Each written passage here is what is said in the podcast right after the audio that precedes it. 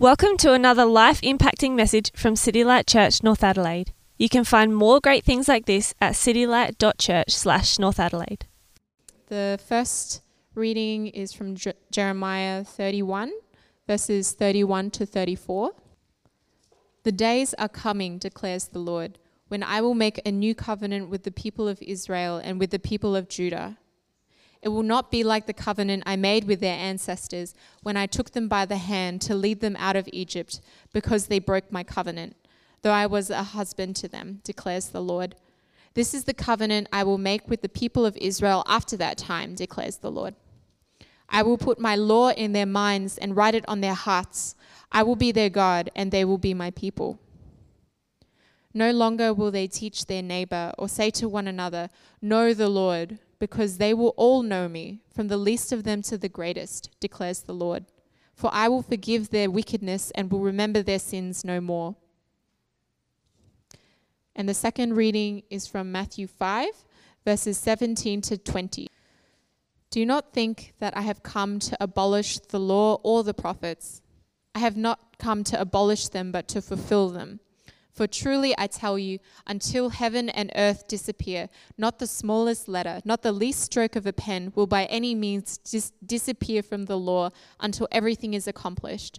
Therefore, everyone, anyone who sets aside one of the least of these commands and teaches others accordingly will be called least in the kingdom of heaven. But whoever practices and teaches these commands will be called great in the kingdom of heaven. For I tell you that unless your righteousness surpasses that of the Pharisees and the teachers of the law, you will certainly not enter the kingdom of heaven. Thanks very much, Izzy. Well, good morning, everyone. Uh, if I haven't met you, I'm Simon. Uh, people call me Jacko around here. I'm lead pastor of City Light Church in North Adelaide. Uh, we're a church here at City Light Church North Adelaide, which is elder-led. Um, and so I and Sam Jusaitis, sitting down here, we co-elder, co-lead our church. Um, and so um, I'm an elder, Sam's an elder. That's how we kind of run the place around here. Um, welcome to church. I hope uh, you've been encouraged so far. Uh, we are in a series looking at uh, Jesus' Sermon on the Mount, perhaps the most famous sermon ever preached. Uh, it was about it's about two thousand words long, uh, and we've sort of only just sort of scratching the surface as we work our way into the sermon. Over the last three weeks, we're up to week four.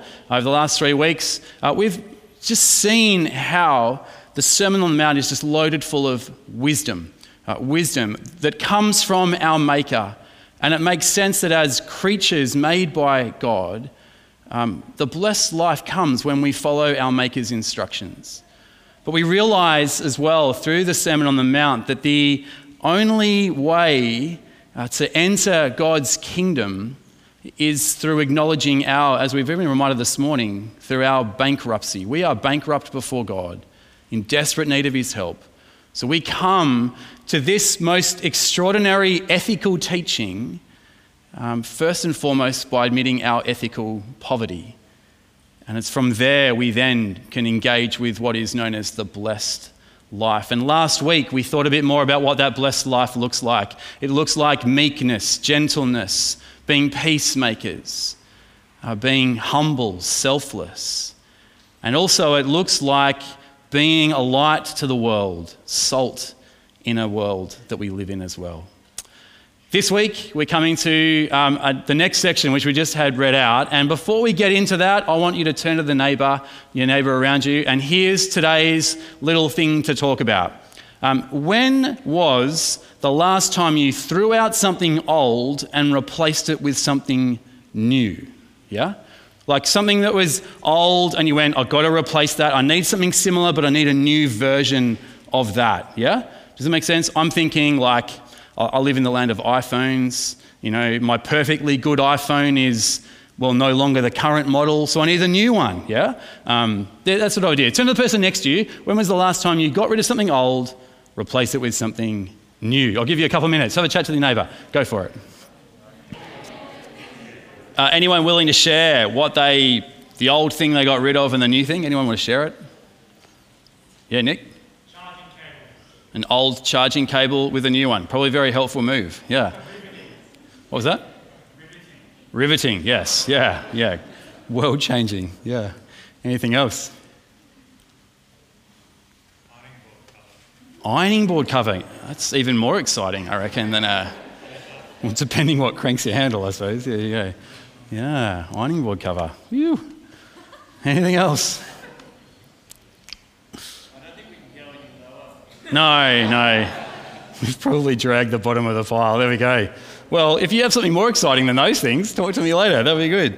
Um, before we get into the word tonight, uh, this morning, um, and uh, we'll, that'll make sense hopefully in a minute, um, just uh, just relation to the Acts twenty-nine conference, which is happening this coming Saturday. Uh, so March the fifth, twenty twenty-two, uh, day conference where we're kind of connecting with other cities around Australia and also internationally. Uh, for what normally is a conference in one location, but because of the coronavirus, it's sort of scattered across multiple locations. It's happening Saturday uh, coming up, and uh, basically it's a, a conference which is volunteer, organised and led, and we're just looking for a couple of extra volunteers. So if you're able to come and serve, that would be great. So we're looking for a couple of extra people just to stand on the front door and welcome people as they come. So if that's something you feel like you could do, uh, just at the beginning of the day, that would be great. Uh, and also, yeah, as Izzy mentioned, we're having an all-day kids program. Uh, they'll be well looked after throughout the day, lots of great activities. Uh, we're just looking for an extra couple of leaders maybe just to help out. Uh, you don't have to be particularly skilled in kids min, uh, but if you are able to come and willing to serve in that way, that would be excellent too. Um, so welcoming on the front door, let me know after the service, or if you can do kids min, that will be excellent as well. I um, do have open in front of you Matthew five and those verses that Izzy read out, verse seventeen through to twenty. Um, let me pray. Father, thank you. Uh, we thank you so much for your word. Uh, we thank you for the freedom we have to gather in this way this morning in this place. Uh, Lord, and we pray that now as we do look at your word, uh, with the help and power of the Holy Spirit, we pray that we would see Jesus, we pray that we would hear Jesus, and we pray that we would love Jesus. And it's in his name we pray. Amen. Amen. We've probably heard the phrase, out with the old and in with the new. Yeah, out with the old and in with the new. And I've got a prop today. Um, pretty sure that's what my old mate, who I went to school with, Peter Malinauskas, is hoping will happen in the upcoming state election. Um, He's hoping that out with Stephen Marshall, this is not a political church, by the way, right? Um, but so he's hoping out with Stephen Marshall and the Liberal government and in with me, or him, and the Labour Party.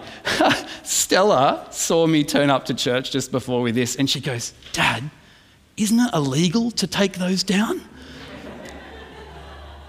And I said, "I'm above the law." No, no. I said, I said, by the Lord's grace, this was on the back, like the street next to us on the ground as I walked around the streets last night. So, that's on her. Maybe I'll go and put it up after church again. Anyway, out with the old. I'll put him down. Out with the old, in with the new. Um, actually, you know, out with the old and in with the new is pretty much what a lot of people thought Jesus came to do way back a couple of thousand years ago. Uh, in particular, the thought is, you know, with Jesus, you know, no more Old Testament rules and regulations. Instead, you know, a new way to live as God's people as described in the New Testament. Is that right? You know, out with the old, in with the new. Uh, it's not a new issue, by the way. It goes right back to Jesus' day. The question of the relationship to the Old Testament was already a pressing issue at the beginning of Jesus' ministry. Uh, we don't know exactly how long after Jesus' baptism and after his temptation in the wilderness, but it does seem pretty soon after those things, Jesus began to heal people on the Sabbath, uh, that Jesus began to have dinner and lunch and brunch and breakfast with the kind of riff-raff of society. Both were infringements, right, of the law according to the traditions of the elders. You know, they said, you know, to heal on the Sabbath is breaking the Sabbath commandments, or, you know, it's infringing the laws of communal and ceremonial purity when you mix with the also-rans or the riff-raff of society. So the contemporaries of Jesus, right, they were shocked, even scandalized by Jesus' behavior because it seemed to them to be breaking the law. They began to dismiss Jesus, right, as what we might call a theological liberal, you know, disrespectful of the word of God. Besides Jesus, right, he taught with great authority. So the questions arose, was Jesus claiming to possess an authority that was higher and greater than that of Moses or the prophets? What was the relationship of Jesus to the Old Testament? And what should our relationship as Christians be to the Old Testament? These questions, right, live on today. Um, all of us, I'm pretty sure, or most of us at least, will know that our Bibles, the Bibles that are in the pews around us today or that you brought with you today, is divided into two parts. Uh, the first part is a, a longer kind of uh, section which is called the Old Testament, and the shorter bit out the back is called the New Testament. What's the relationship between the old and the new? There are some Christians, right, who dismiss, even reject the Old Testament altogether. In spite of the fact, right, that, I don't know if you heard Jesus say in the reading we had from Matthew five today, that he said, I did not come to abolish the law and the prophets. But there are Christians today, right, who just like reject the whole of the Old Testament. They're a bit like the second century heretic named Marcion, who according to another early church father, Tertullian, criticised the scriptures with a penknife. Right, so Marcion just got his Bible and cut out all the bits and pieces he didn't like very much. So he got his penknife and chopped out the whole of the Old Testament. And then he got to the New Testament, he chopped out every quotation from the Old Testament that appeared in the New Testament. I'm thinking you wouldn't have much left, right? And there are modern day Marcionites. There are others who go to the other extreme, right, who just live in the Old Testament. The promises they claim are only the promises found in the Old Testament. They study the prophecies of the Old Testament, but they never arrive at the new. So what is the relationship of the new to the old? And what should our attitude to the Old Testament be today?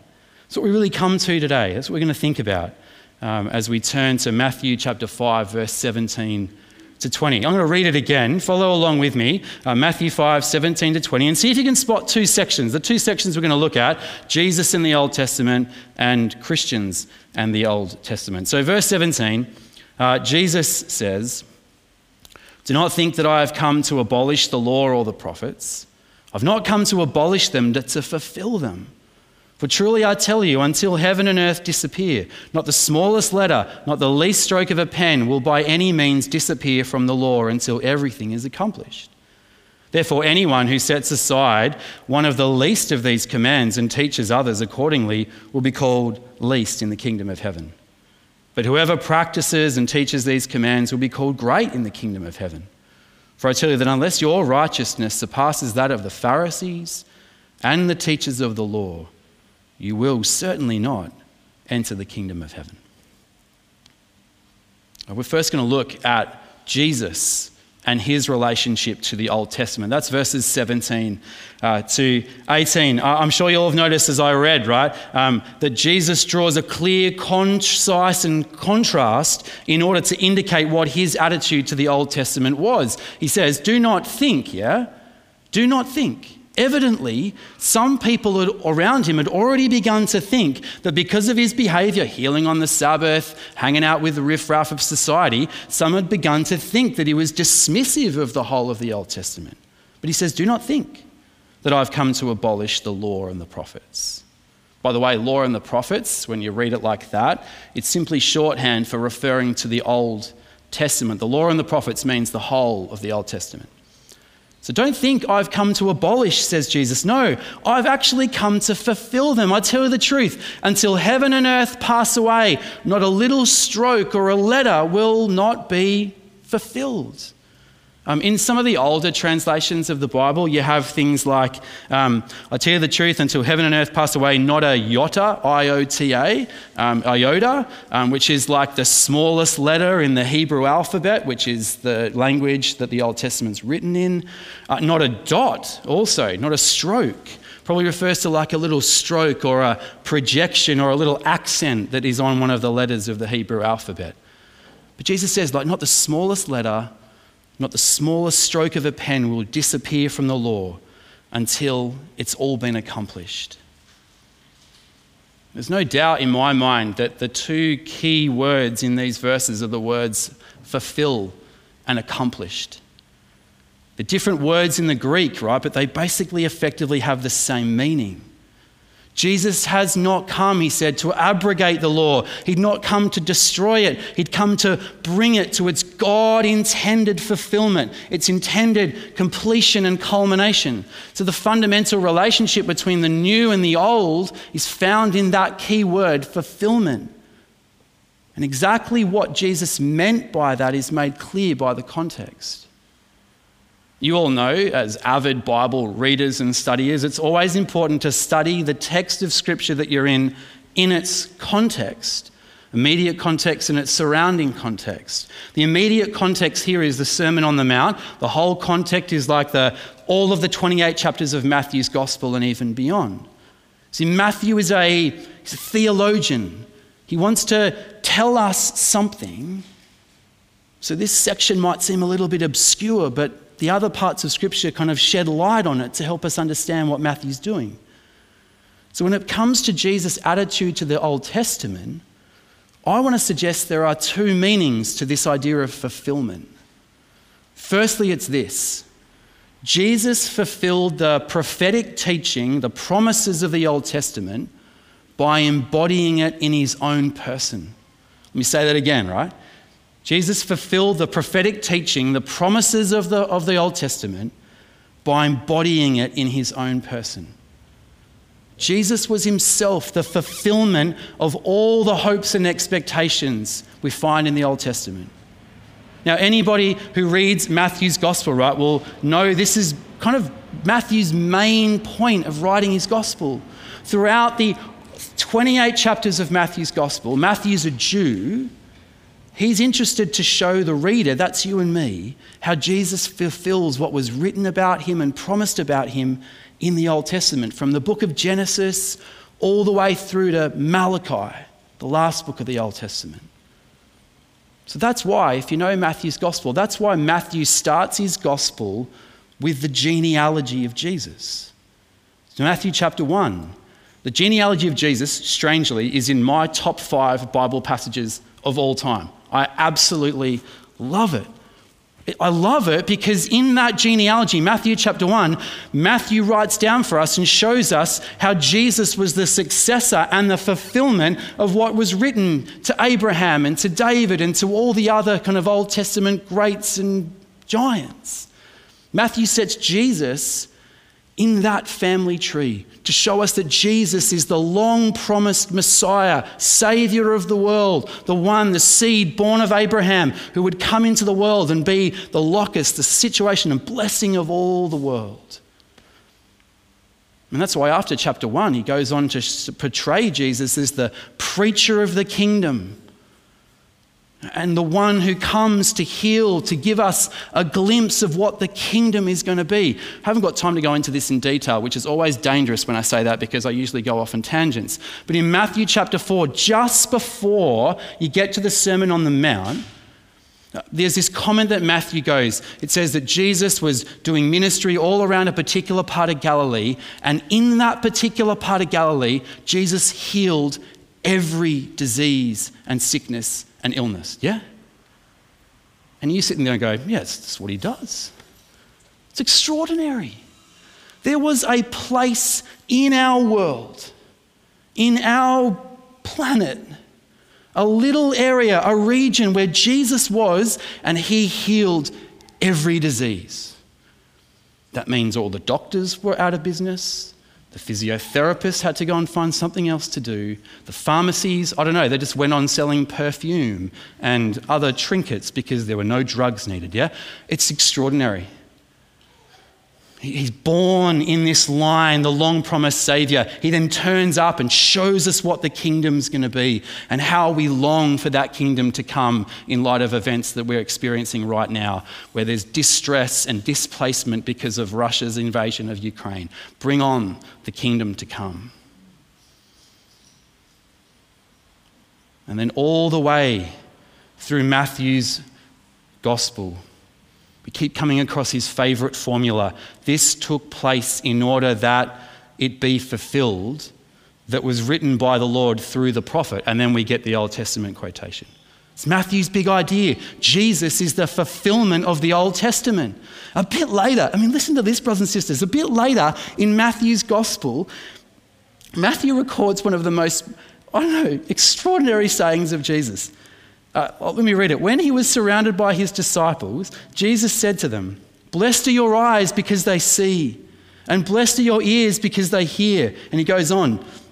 There were many prophets and wise men in the Old Testament who longed to see what you see and did not see it. And they longed to hear what you hear, but they did not hear it. In other words, the Old Testament characters were living in the days of expectation. And Jesus says, you're living in the days of fulfillment.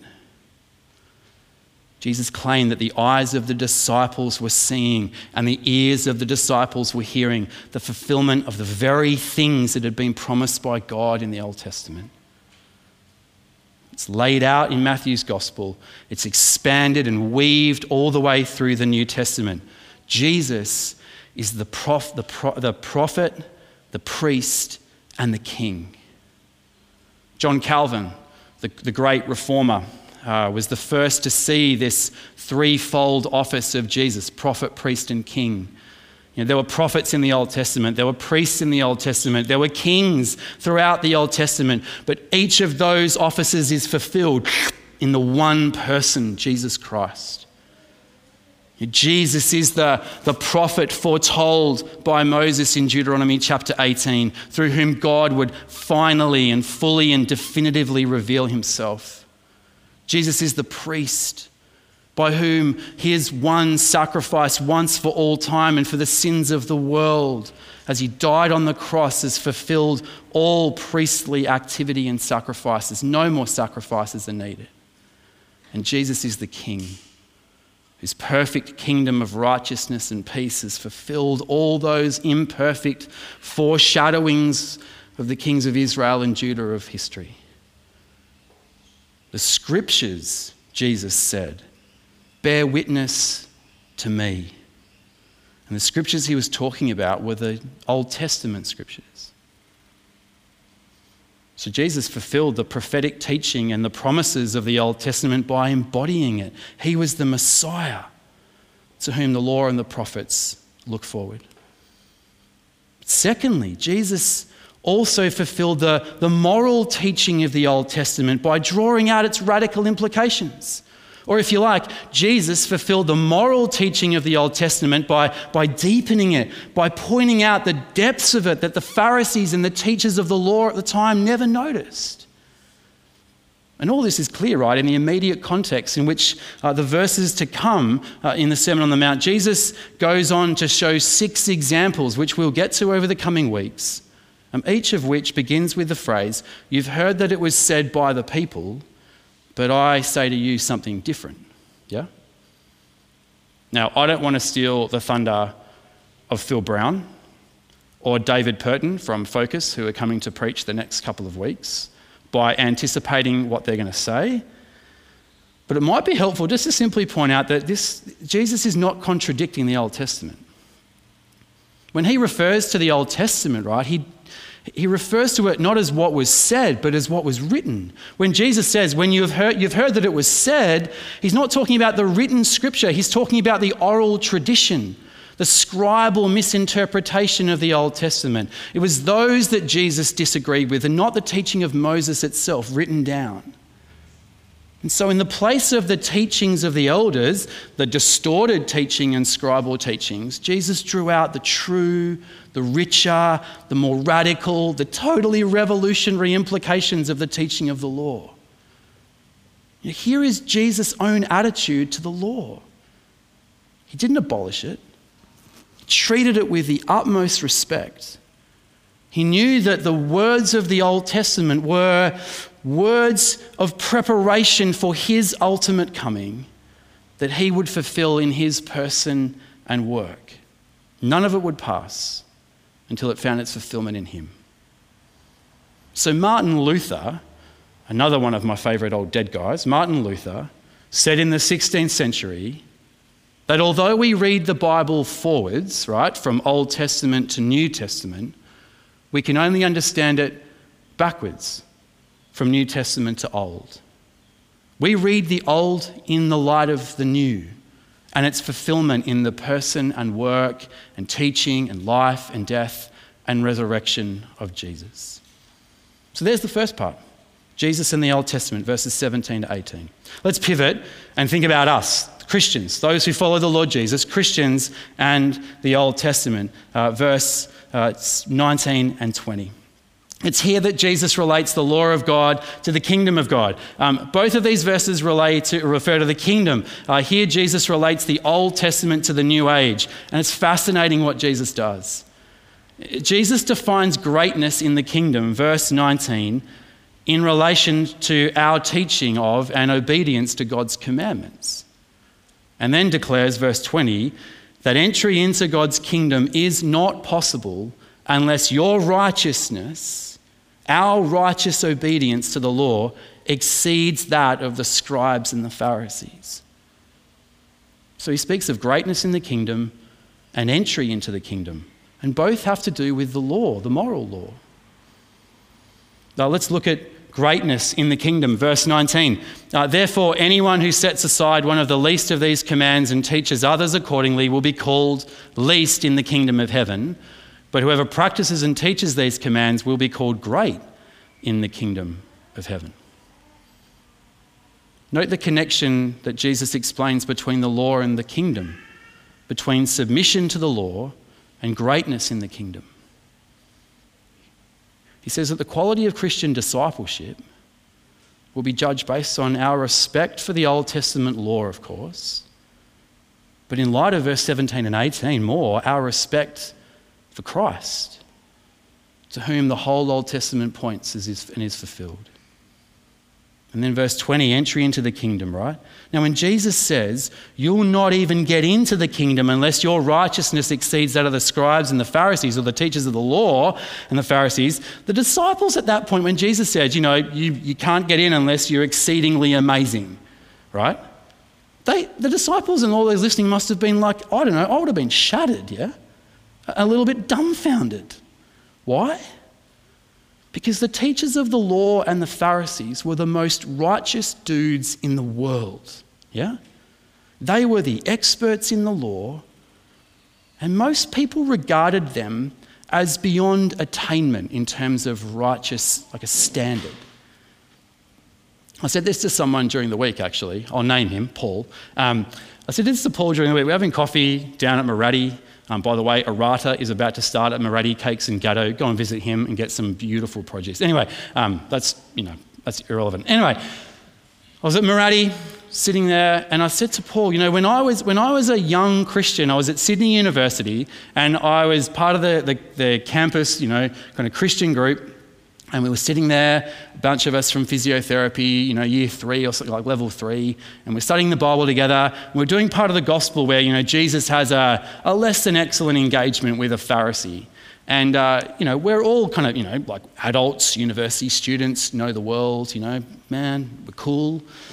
And uh, my Bible study leader pulls out all these costumes, right? I'm thinking, we're on campus, dude. I'm not getting dressed up in costumes. Ellen, when you're on campus, don't do this. Christine's next door. Anyway, so this big black cape comes out. And my Bible study Lisa goes, my Bible study, Lisa, study leader Lisa goes, who wants to be the Pharisee? And of course I wanted to be the Pharisee, yeah? I'll be the Pharisee. And so I had to put on this big black cape. And she said, and you've got to speak with a very kind of nasty, intriguing voice, because the Pharisees were nasty and intriguing people. So here I am on campus, cool physiotherapy student, acting like a Pharisee with everyone watching. I'm like, what is going on? I say that because I, I don't know about you, I kind of had this impression, right, that the Pharisees were the really nasty people, like terrible people. And yet I learn actually through the way that they, they're actually not nasty and creepy people. In fact, they were some of the, like, I don't know, they're really nice people. Like, so someone once said to me, you know, if you lost your wallet, you know, full of five hundred dollars, I've never had that experience before, but if you had, you know, you lost your wallet and it was full of cash and a Pharisee found it, like, They would, you know, do, they would bend over backwards to make sure you got your wallet back with everything in it. They were so concerned for external works. If I found your wallet with five hundred dollars in it, I'm out for dinner, right? No, because I'm, anyway, you know what I mean? I, they, these were, the Pharisees were seen as some of the most morally upright people in the planet. But they just missed the point. I've said this before, that the teachers of the law and the Pharisees, they'd calculated in the Old Testament two hundred forty-eight commandments, three hundred sixty-five prohibitions, totaling six hundred thirteen rules and regulations, and they claimed that they'd kept them all. Interestingly, the Apostle Paul, right, he said, as touching the righteousness of the law, before he became a Christian, I was blameless. six hundred thirteen rules and regulations, all of which he said, I obeyed to the letter. And now Jesus comes along and says, unless your righteousness is greater than that of the, of the Pharisees and the scribes, you'll never get into the kingdom. Has Jesus lost his mind?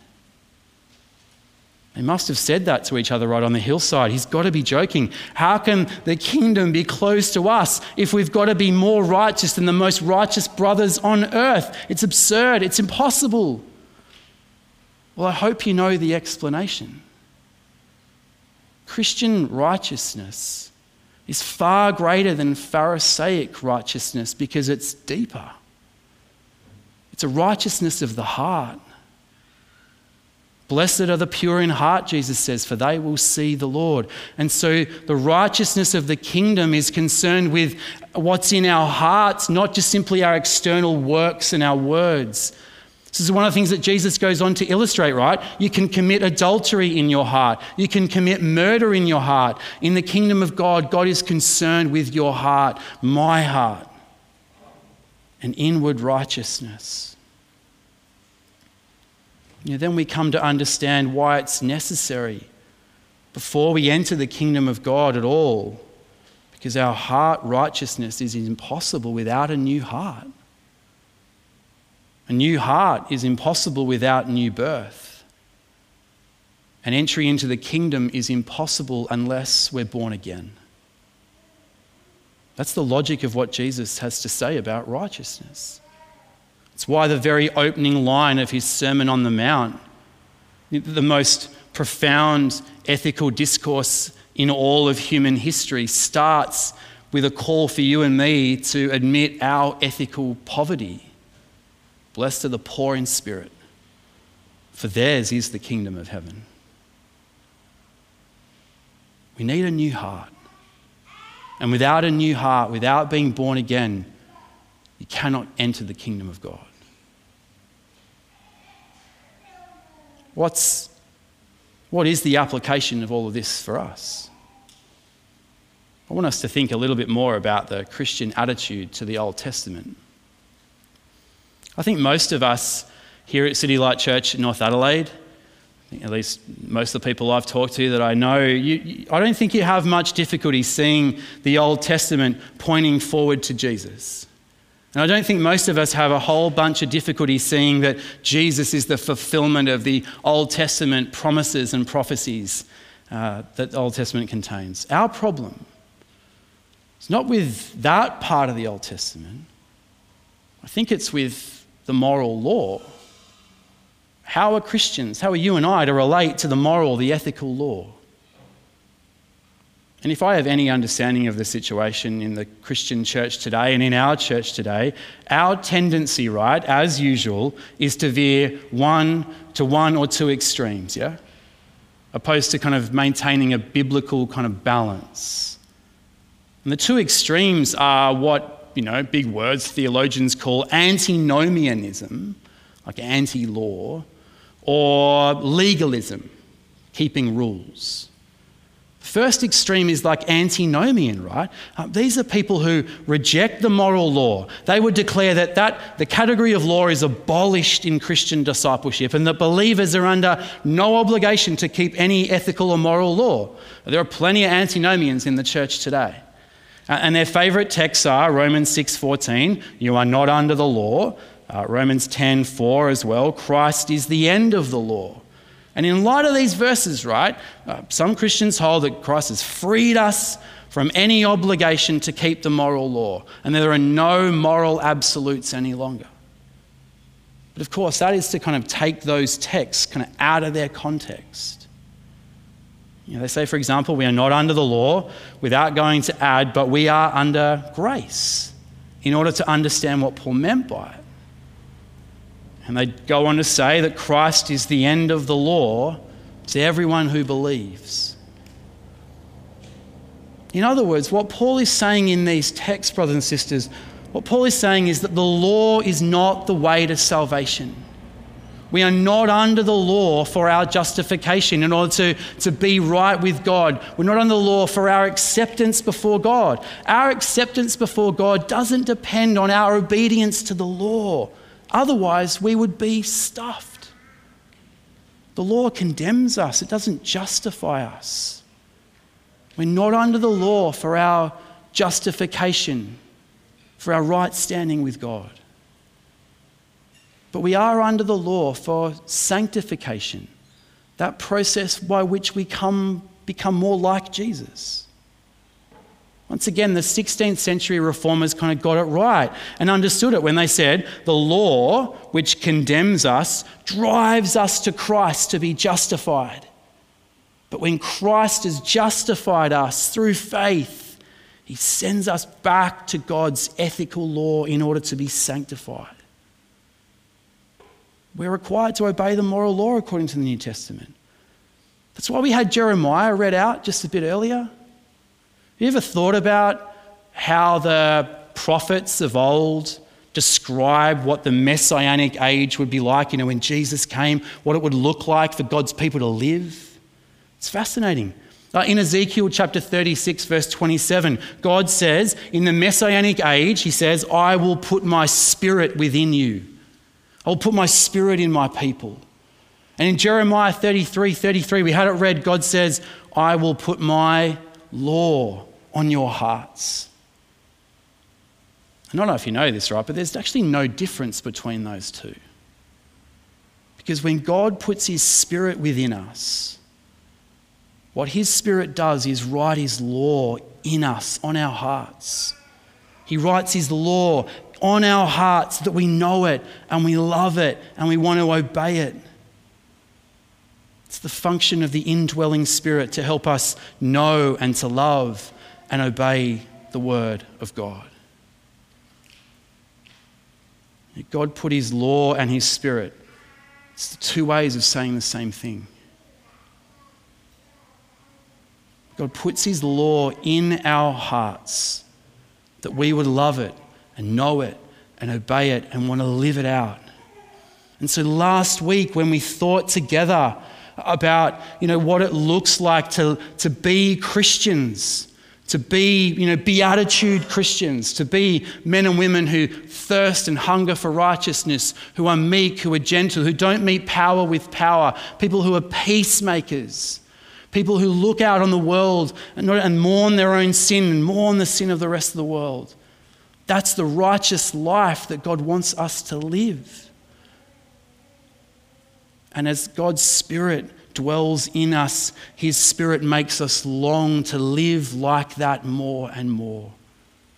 So that people, Matthew chapter five, would see our good deeds and worship and glorify God. God's Spirit is not in us to help us to throw out the law, but actually it's in there to help us to love and know and live out the law of God for the good of the world, for our joy and for the glory of God. So much for the antinomians. But we can go the other extreme, yeah? Where we become, we become legalists. You know, a legalist, right, is someone who's grasped that we're under the obligation to, to live out God's law. But like the scribes, like the teachers of the law and the Pharisees, they compile lists of do's and don'ts that they can find in the Bible and compile all the rules and the regulations, interpreting discipleship as some kind of conformity to external codes. What they're doing, right, without realizing it perhaps, is they're trying to make God's law more manageable, a little less challenging, within easier reach by reducing it just to a list of do's and don'ts. But the problem with the legalist is that they forget that God is concerned about the heart. Jesus emphasised the, the radical demands of the law and how it reaches down into the very depths of our being, in other words, our hearts.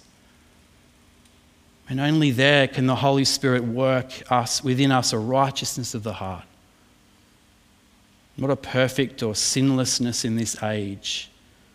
We won't be perfect and sinless until the Lord Jesus returns and we're transformed fully into the image of Christ. But in the meantime, the Holy Spirit is at work within us, writing His law on our hearts and giving us grace to obey it.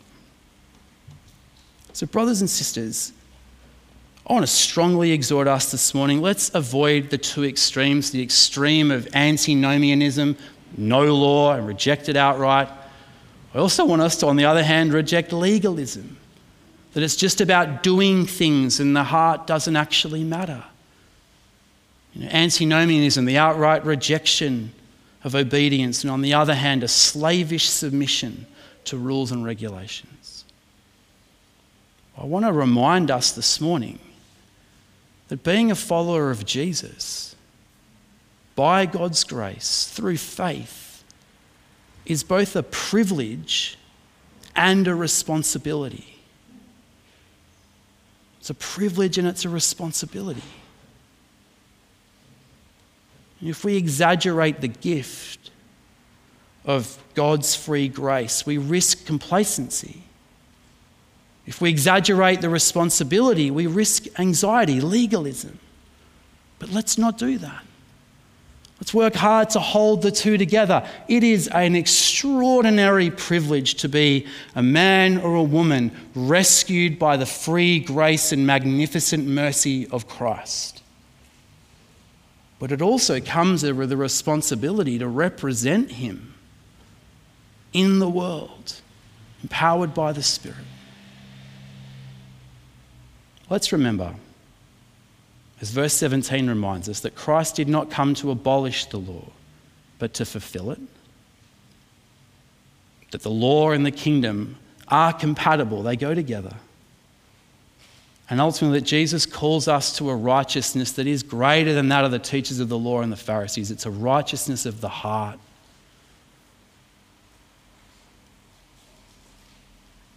And He calls us to live a life empowered by the Spirit, to live out the righteous life we've been called to live. Again, for our joy, for the good of those around us, and for the glory of God. Thank God for His law, and thank God for His Spirit. Should we pray? Let's pray.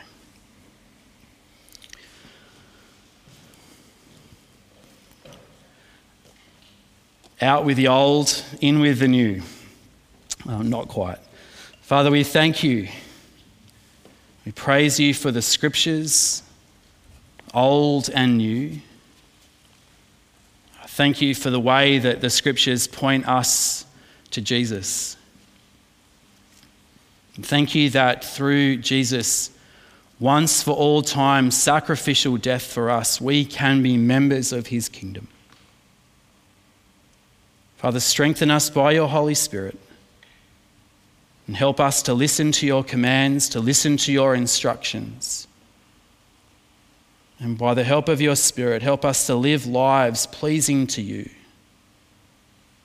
Help us to be men and women. Keep us, Father, from being antinomian, rejecting Your law entirely.